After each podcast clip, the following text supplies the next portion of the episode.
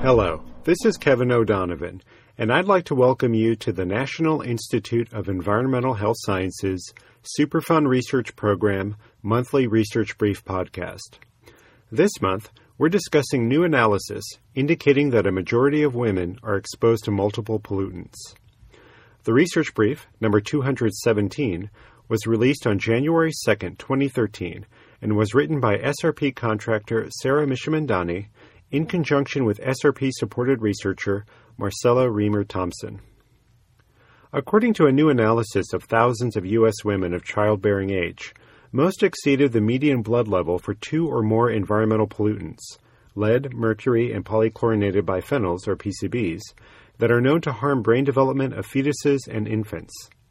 In the study, led by Brown University Superfund Research Program grantee Marcella Remer Thompson, PhD, nearly 23% of the American women were at or above the median blood levels for three harmful chemicals. When the blood samples were examined for each chemical separately, one or more of the three chemicals met or exceeded the median blood level for 82.7% of women 16 to 49 years old. The three pollutants are of greatest interest because they are pervasive and persistent in the environment and can harm fetal and infant brain development, albeit in different ways, said Thompson. Each chemical can be passed to a fetus through the placenta and to an infant or child through breast milk.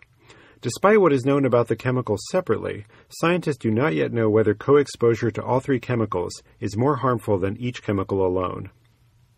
The researchers used data from the U.S. Centers for Disease Control and Prevention National Health and Nutrition Examination Survey collected between 1999 and 2004 from 3,173 women 16 to 49 years old.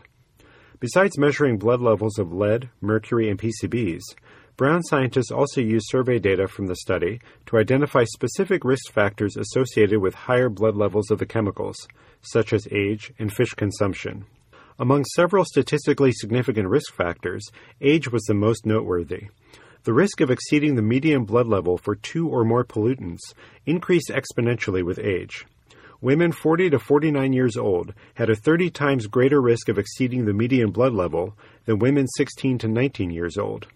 This may be the case not only because chemicals accumulate in the body over time, but also because many of these women were born before the 1970s, when most environmental protection laws were enacted to reduce these chemicals in the environment.